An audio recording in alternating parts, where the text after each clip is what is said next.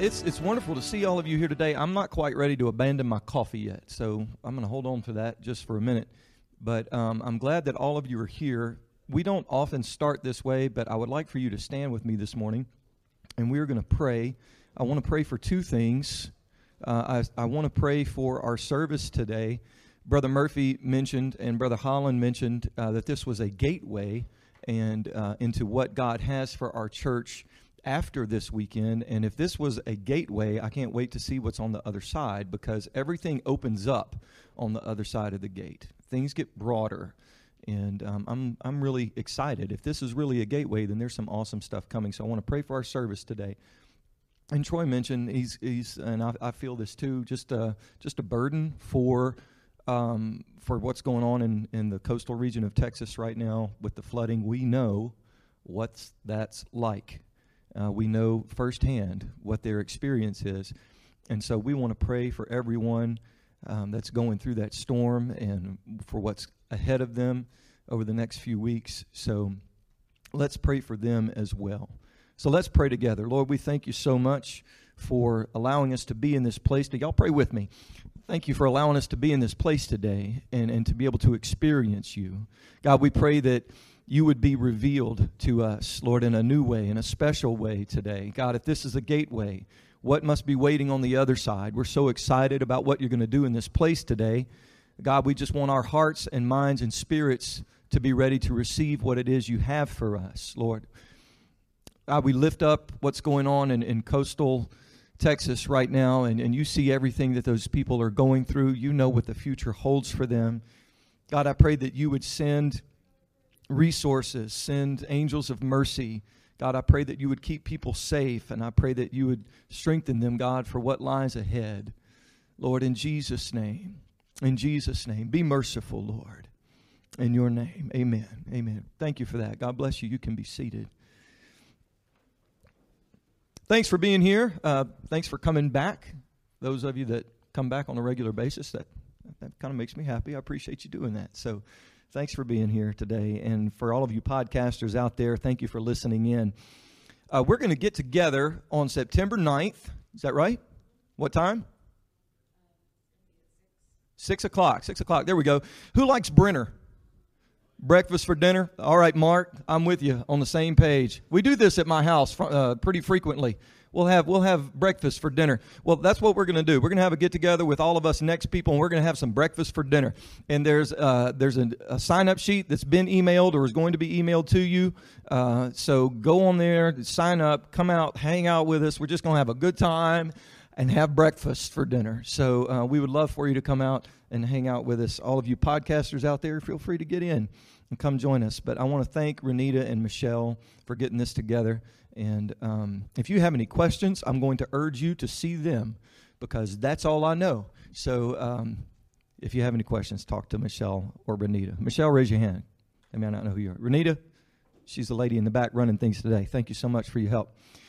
Last week, we started a new series based on the purpose driven life by Rick Warren and uh, we we covered three big ideas last week, and um, I just want to do a real quick review with you today. The first one is that it all starts with God. It all starts with God. It's not about you. You were made for God, not the other way around. And life is about letting God use you for His purpose, not your using Him for your own purposes. It all starts with God. It's not about you. The second big idea we covered last week was that you're not an accident. You're not an accident. God has a reason for everything that He creates, and He had a reason for creating you. And He designed you with a purpose in mind. So it all starts with God. You're not an accident. And then the third one was a question. Anybody remember? What drives my life? Thank you, BT. Appreciate that. What drives your life? What's driving your life? Is guilt driving your life? Resentment?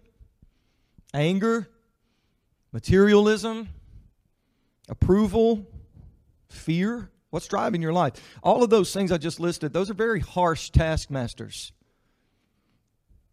They're hard to live under.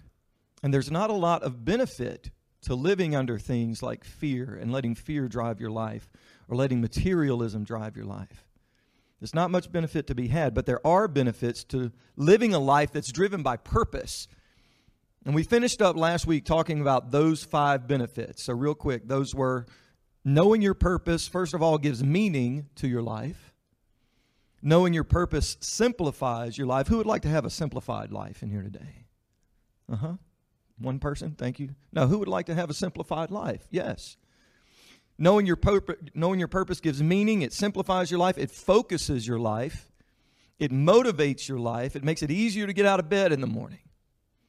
And finally, it prepares you for eternity. So that's what we covered last week. Now, next week, I'm just going to give you a little teaser.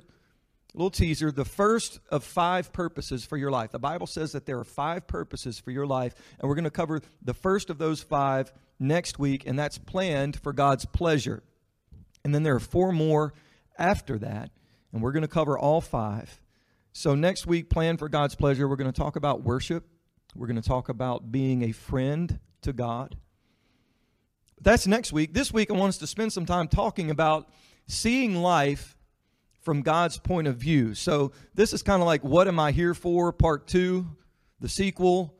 Uh, we, we talked about what am I here for last week. This is this is the sequel to that. But it's really we're honing in on seeing life from God's point of view, looking at our lives from God's perspective. Now that on the surface it sounds pretty arrogant. It, it sounds uh, a little bit presumptuous, whatever. Oh, you, you think you can see life from God's point of view. His ways are higher than your ways, and his thoughts are not your. Th- I get it, okay? But the thing is, we've got Bible for this. God gave us scripture to show us how he looks at our lives. So it's okay. We've got scripture. And I, I really feel like this is going to help somebody today. So I need to see life from God's view. So if you if you're using your next notes today, that's what I would put as the title, Seeing Life from God's View. Author Anais Nin said, "We don't see things as they are we see them as we are. We don't see things as they are, we see things as we are. In other words, the way you see life shapes your life. Your perspective will influence how you invest your time, how you spend your money, how you use your talents, how you value your relationships. There's that word again so, legit question, and I sent this out via Remind yesterday. And if you didn't get it, if you're not in on our next Remind, uh, Julia can tell you how to do that.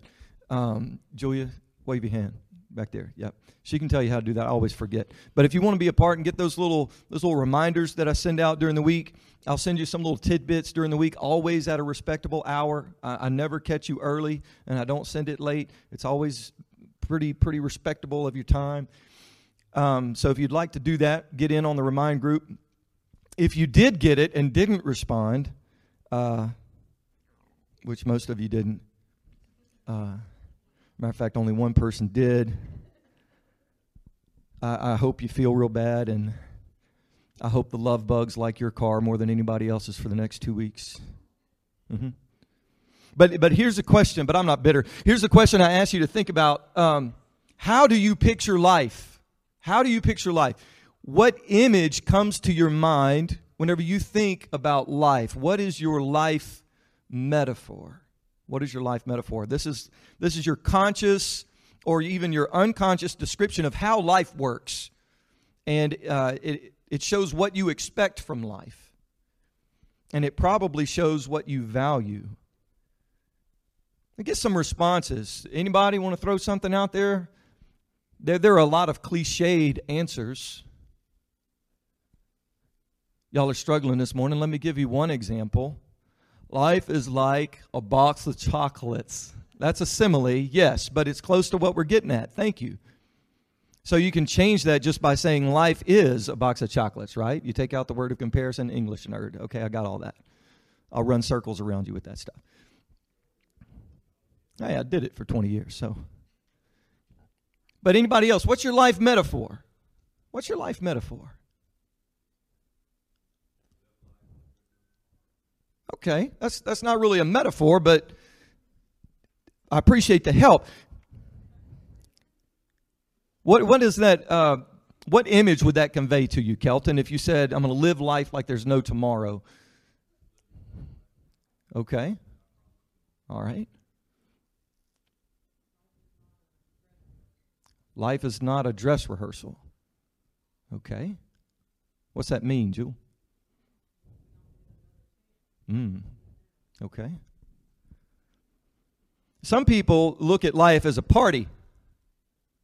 They value having fun. Life is a party. They value having fun. Some people would tell you life is a race, and they value speed, getting there first.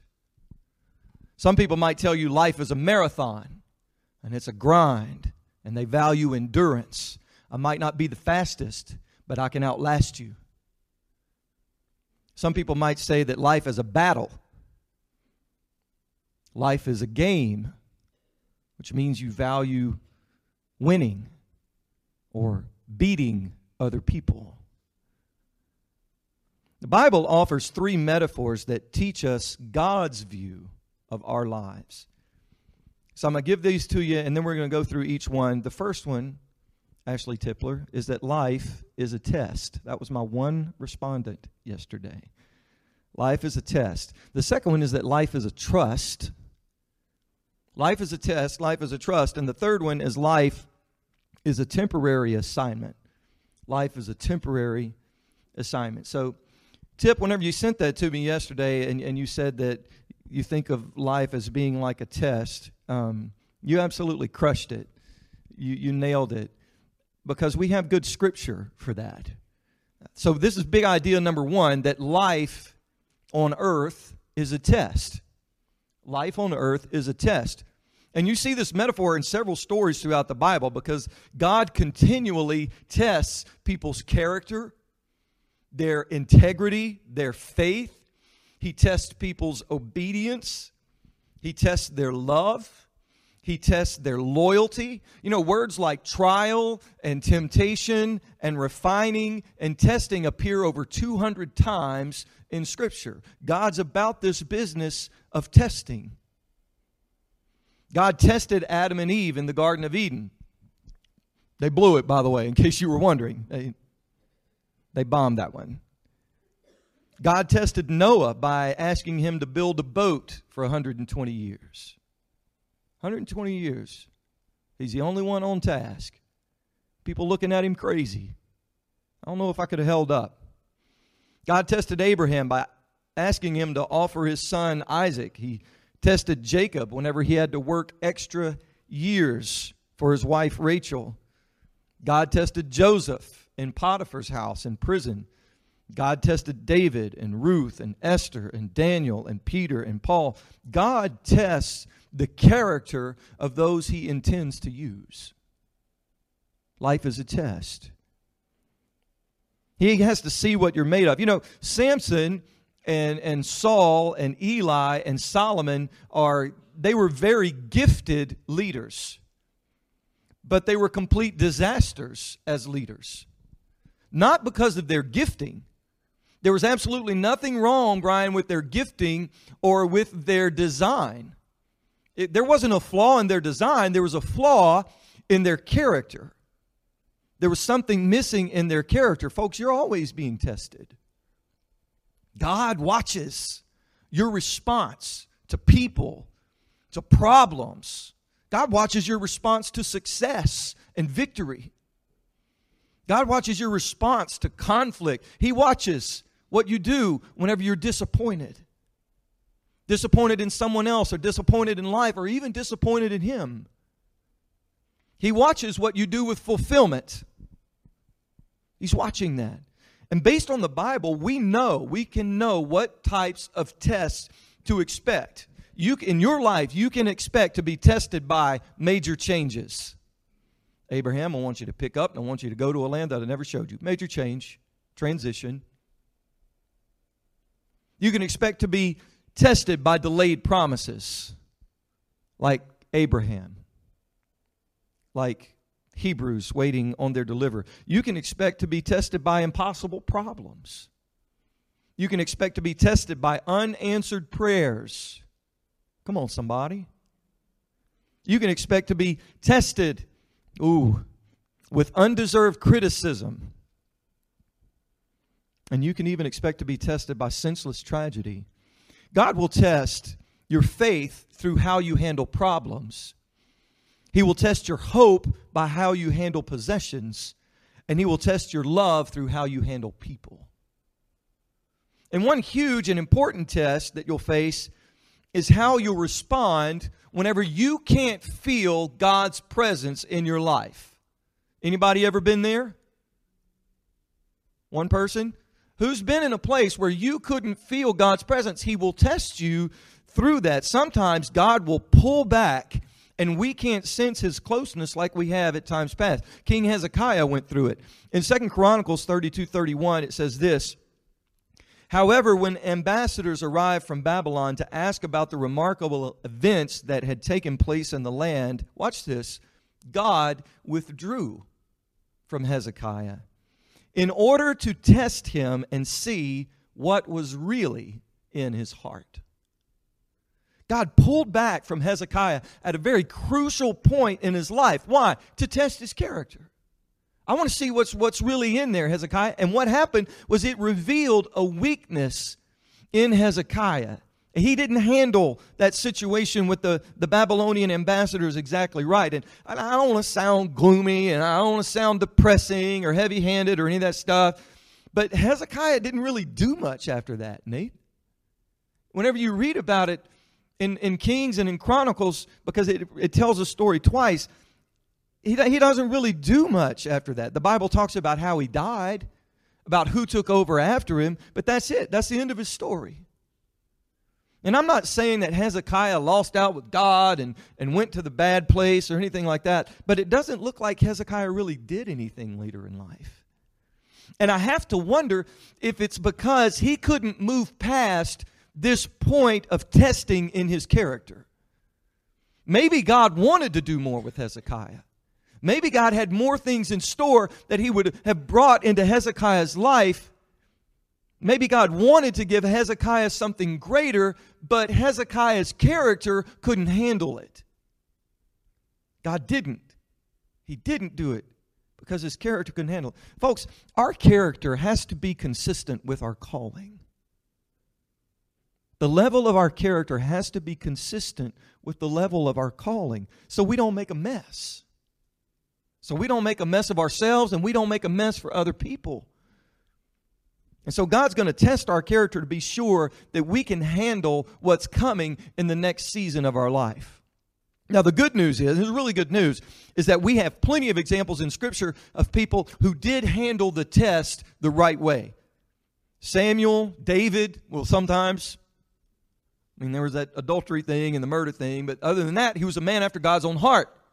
So that, no, that, and I'm not saying that to make light. It's, it's true because that means even whenever I mess up colossally and I make a gigantic mess, God can still use me. My mistake does not remove his calling on my life. My mistake does not preclude him from using me again if I'm willing to repent and if I'm willing to get my heart back right with God. There's hope for me. Daniel Ruth, Esther, Elisha, and Elijah all were people that, that are examples of, of, of handling the test, Ash, the right way. And God used that time to prepare them, watch this, for more responsibility in the future. That's why teachers test students. Are you ready for what's coming in the future? Now, some teachers will give you the test and you flunk it, and they're like, well, we're going to keep on rolling. Good teachers look at the results of the test and say, I really want to move forward, but you're not ready. And then what happens? Let's reteach, and then we'll take the test again. So be encouraged because your testing might reveal some deficiencies in you don't run from them. Instead, let God work on them. Steve, let God process you. When you realize that, that, that the testing is, is a preparation for the next level, when you realize that life is a test, you understand that nothing is insignificant.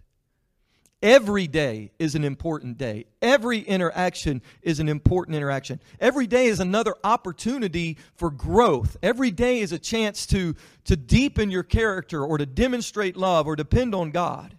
And some of your tests, some of your tests are they're huge and they are overwhelming and they're frustrating and they seem to never end. And some of them you don't even notice at all. You don't even notice that it was a test but all of them had significance. And the good news is, God doesn't set you up for failure.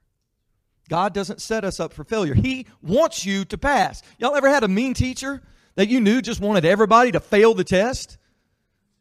Hate kids.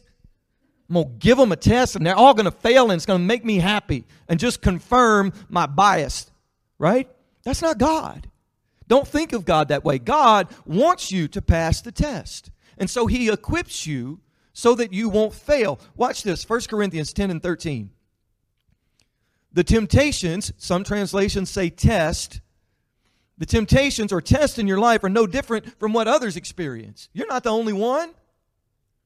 And God is faithful. He will not allow the temptation, He will not allow the test to be more than you can stand. When you are tempted, He will show you a way out so that you can endure. Life is a test, but God doesn't set you up for failure. He set you up for success if you'll rely on Him and trust Him. So, big idea number one life on earth is a test. Here's big idea number two life on earth is a trust a trust. I wish I had a trust. A few billion dollars in it. Did y'all see that lady that won that Powerball? 758 million. I think if she takes a lump sum, it's 330 million dollars. Poor thing. she told work, "Don't expect me to come in tomorrow." Done. But she had already been working there 31 years, so she was probably ready to retire anyway. Life on earth is a trust. This is the second metaphor for life from the Bible. Life on earth is a trust. Our time on earth, our energy, our intelligence, our opportunities, our relationships, there's that word again, our resources, all of these are gifts from God that He has entrusted to our care and management. We are stewards. A steward is an overseer a caretaker. We are stewards of whatever God gives us. That stewardship begins with the recognition that God is the owner of everything and everyone on earth. Psalm 24 and 1 says this The earth is the Lord's and everything in it. The world and all of its people belong to Him. We never really own anything during our brief stay here on this planet. God loans the earth to us, He loans breath to us, He loans time and energy and opportunity to us while we're here. It was God's property before you got here. And whenever you die, He's going to loan it to somebody else. You just get to enjoy it for a little while. You know, it started back in the garden whenever God created Adam and Eve. He entrusted the care of his creation to them, and then he appointed them as trustees or caretakers or stewards of his property. Look, Genesis chapter 1 says this Then God blessed them and said, Be fruitful and multiply. So they had a bunch of fruits. That was funnier in my head. Fill the earth and govern it some of you don't have small children because if you did, you would know. Fill the earth and govern it. Reign over the fish in the sea, the birds in the sky, and all the animals that scurry along the ground. God said, I made all this. Now I'm putting you in charge. The first job ever given to man by God, the first calling or the first appointment, if you will, was to manage and take care of God's stuff while they were here. And that order, guys, has never been rescinded. That order still stands. It's still in effect to this day. It's part of our purpose that's still in effect today. Everything that we enjoy is to be treated as a trust that God has placed into our hands. 1 Corinthians chapter 4 verse 7, if you look at the second part of that verse it says this, what do you have that God hasn't given you? Stop. Pause. Think. What do you have that God hasn't given you? Nothing. And if everything you have is from God, why boast as though it were not a gift? We took the family to D.C. this past summer, and uh, Julia is a great travel agent. She got online, Airbnb or, you know, whatever that thing was, and she found us a place to stay. This cool, like, chic, modern apartment, uh, real close to downtown in D.C., and we could walk like a block and a half and get on the metro and and it was it was a super nice place and and all of the cars that I saw pulling in of the people that actually lived there. You know, they're driving Beamers and Audis, and you go in and they got the little person sitting at the desk all the time, and they greet the people that live there by name. They didn't greet us by name. They're just like, "Hey, y'all are renters for the week. You don't matter, whatever." But the people that really live here, we greet them by name. They had a coffee bar that was always ready in the morning and and it was a cool place. Julie said, "You know, uh, what was it? Was it five? How much was it? It's not that much, was it? How much was it for people that actually bought? Yes, seven or eight thousand dollars a month. It was a schwanky place. I enjoyed staying there for a week. But here's the deal: while we were there, we treated it like our house. We lived in that place. Sometimes it got a little messy. We weren't there to take care of their swanky apartment. We were there to check out DC. But we, we took care of it because we knew at the end of the week, we're going to be held accountable for the condition that this apartment is in. We're going to have to give it back to the owner and say, This is how I took care of what you loaned me while I was here. 1 Corinthians 4 and 2 says this Now, a person who is put in charge as a manager must be faithful. Must be faithful. Jesus himself drove this point home in the parable of the talents. Y'all heard that one before? Right? The businessman's going away on a trip, and so he calls in the three servants, and one guy gives five talents, another guy gives two talents, another guy gives just one. And then at the end of his stay, he comes back and he asks for an account of what the servants had done with what had been given to them and they're rewarded according to how they used what they had been entrusted with. And Jesus is driving home an eternal principle here. He's not just telling a story for the sake of somebody to have something to say in Sunday school. He's driving home an eternal principle. He's saying at the, at the end of your life on earth, you're going to be evaluated and rewarded according to how well you handled what God entrusted to you. And look at what the Bible says in Matthew chapter 25, verse 21. It says, The master was full of praise. Well done. Well done, my good and faithful servant. You have been faithful in handling this small amount, so now I will give you many more responsibilities. Let's celebrate together. If you treat everything as a trust, God promises three rewards to you in eternity. First of all, you will be given God's affirmation you say, Good job. Well done, good and faithful servant. You crushed it. You killed it. Thank you for doing such a great job. The second thing you'll receive is a promotion.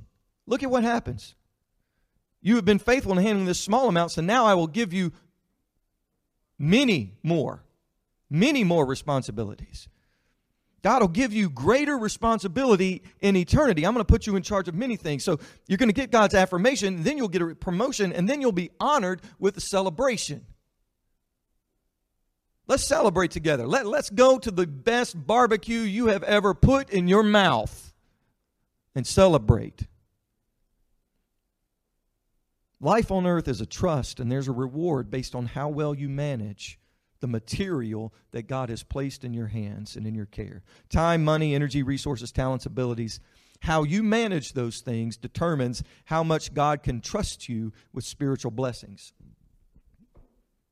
Mm, I just blazed through that. I want you to hear that. How you manage those resources determines how much God can trust you with spiritual blessings, the real stuff, the eternal stuff. Maybe, maybe the reason you haven't seen the spiritual blessings that you really want in your life is based on how you manage the material.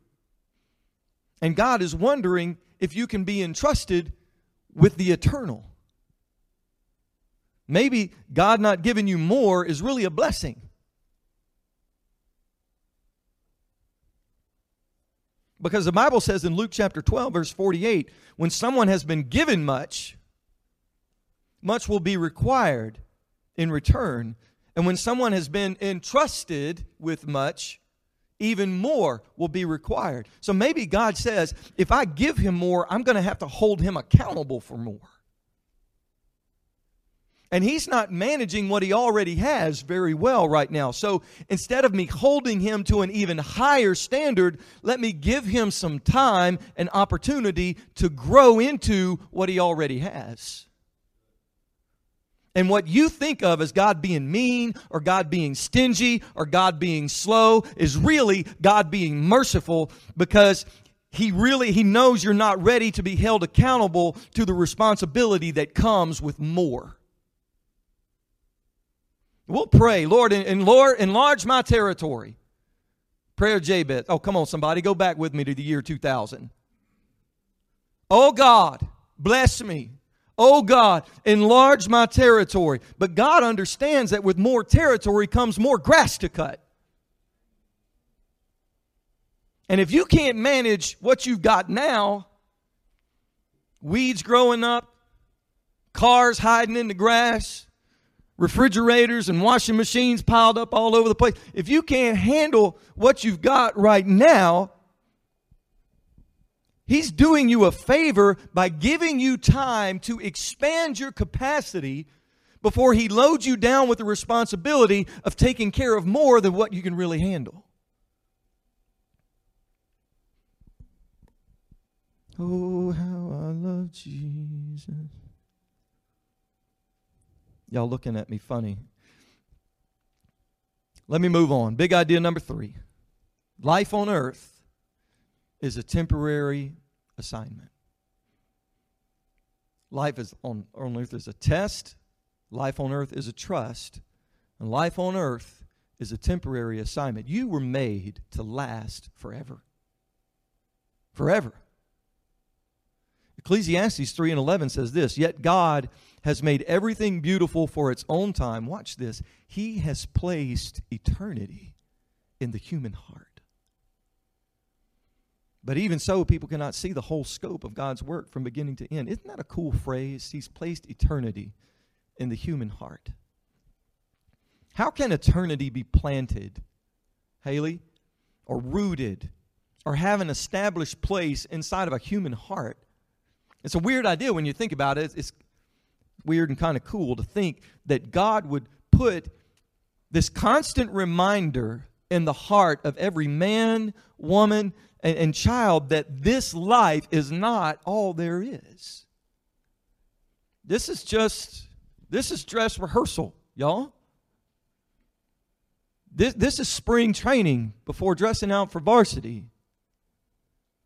This is the staging area. This is, this is the warm up lap before the real race begins. This life that we are living right now is preparation for the next life, and it's the real life because this life is temporary, that life lasts forever. And deep down, here's the thing deep down, you all know that. We all know that.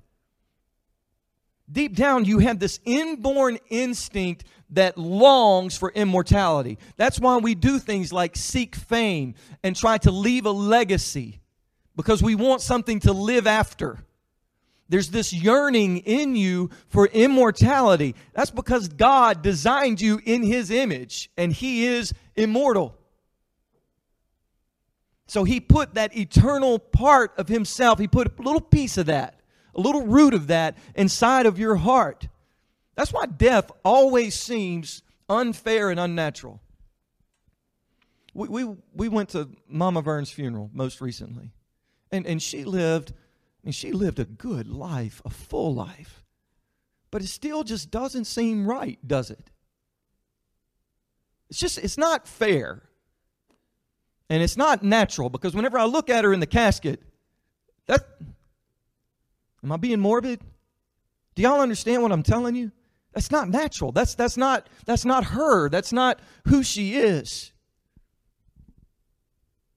It's because God designed you that way and he, he put that inside of you. We're not originally made to die. We're made by God from the beginning to be eternal. Check this out. The Bible even teaches us that our earthly bodies are just a temporary residence for our eternal spirits. Look at 1 Corinthians 5 and 1 with me. For we know that when this earthly tent we live in is taken down, that is, when we die and leave this earthly body, we will have a house in heaven, an eternal body made for us by God Himself and not by human hands. Did you catch that? The Bible calls your earthly body a tent, but it refers to your, your eternal body as a house. A tent is temporary. A tent is temporary. That's why Moses and Israel built the first tabernacle as a tent because they were nomadic. They were constantly moving. Tents are made with the understanding that eventually they come down. It's a temporary thing. And when you fully comprehend that there is more to this life than just the here and now, that life is, is preparation for eternity, you start to live differently. It will color how you handle every decision, how you handle every relationship. There's that word again. How you handle every difficulty when you live your life in the light of eternity. Your values change. Your priorities are reordered. reordered. Paul said in Philippians 3, verses 7 through 9, I once thought these things were valuable, but now I consider them worthless. What's he doing? He's, he's living in the light of eternity because of what Christ has done. Yes, everything else is worthless when compared with the infinite value of knowing Christ Jesus my Lord. For his sake, I have discarded everything else, counting it all as garbage so that I could gain Christ and become one with Him. Oh, next, peeps, y'all, y'all listen to Coop. If your time here on earth was all there is to life, and there was nothing but oblivion waiting on the other side of your last heartbeat, if that were true, then I would suggest to all of us that we start living it up immediately. Don't worry about being a good person. Don't worry about ethics. Don't worry about morality. You go get yours and have as much fun doing it as you can because you're not going to be held responsible for anything that you do here in this life. But, and this makes all the difference, death is not the end of you. Death is not your termination, but your transition into eternity. So there are eternal consequences for what you do while you're here. Today, no matter what you're experiencing, no matter what you're going through today, it's just the smallest tip of the iceberg. And you don't see that vastness that's underneath the surface. Y'all have probably seen this before. Some of you laughed at me struggling with this rope earlier, but I, I, I stole this from Francis Chan. This is one of the first object lessons he ever did. So, this right here, th- this is 100 feet of rope, and it's a tangled mess at the end. This is all, this is all eternity. Imagine every ocean in the world filled with this rope right here. That's a lot of rope, and that would just be the beginning of eternity. But this little blue part, this is life here on earth. This, this is the totality of my human existence. I'm born here and I go to school here and I work really hard right here. So, this last little part, these last, I don't know, 20 years, maybe 10, if I'm not really eating right, maybe I'll get to travel and see some good stuff and, and I'll get to eat well. So, I spend all of this for this part right here, but look at what's waiting on the other side. And I get so worried and I get so caught up and I get so so frustrated about things that are going on right here in this blue part and look at what's on the other side. And there's oceans and oceans on millions of worlds full of this rope and this is what I'm so focused on. But this is not all there is. God's saying there's there's way more to you.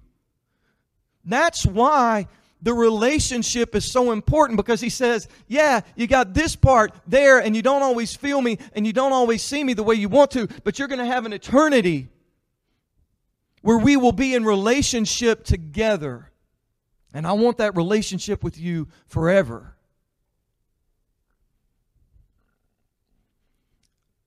I love what C.S. Lewis said on the last page of the Chronicles of Narnia.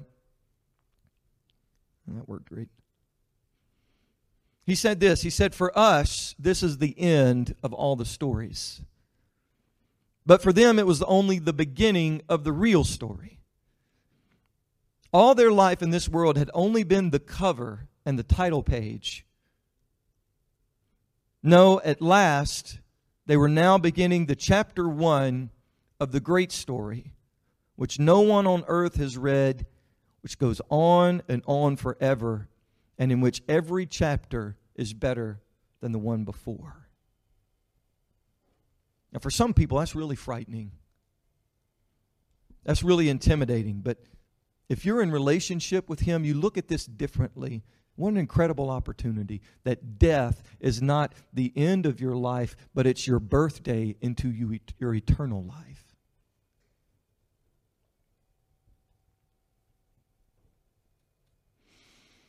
Next week, we're going to start getting down to business. Purpose one of five God's plan and then how your plan for His pleasure.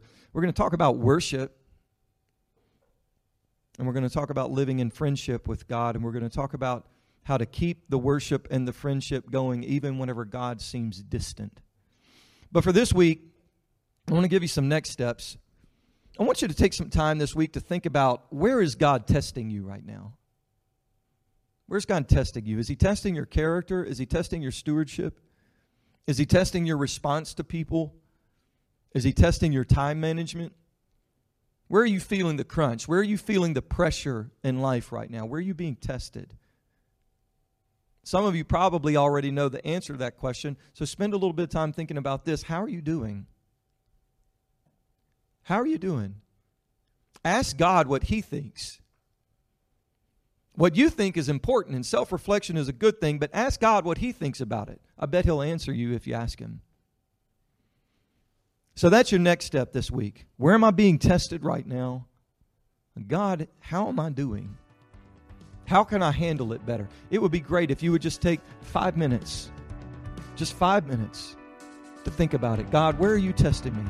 How am I doing? How am I handling it better? Can you do that in between now and Sunday? I bet you can. Let God talk to you about it. Thank you for being here today. It's time to go. I appreciate y'all showing up. I hope you have a wonderful day. Let's have a great time in Big Church. God bless you. Bye.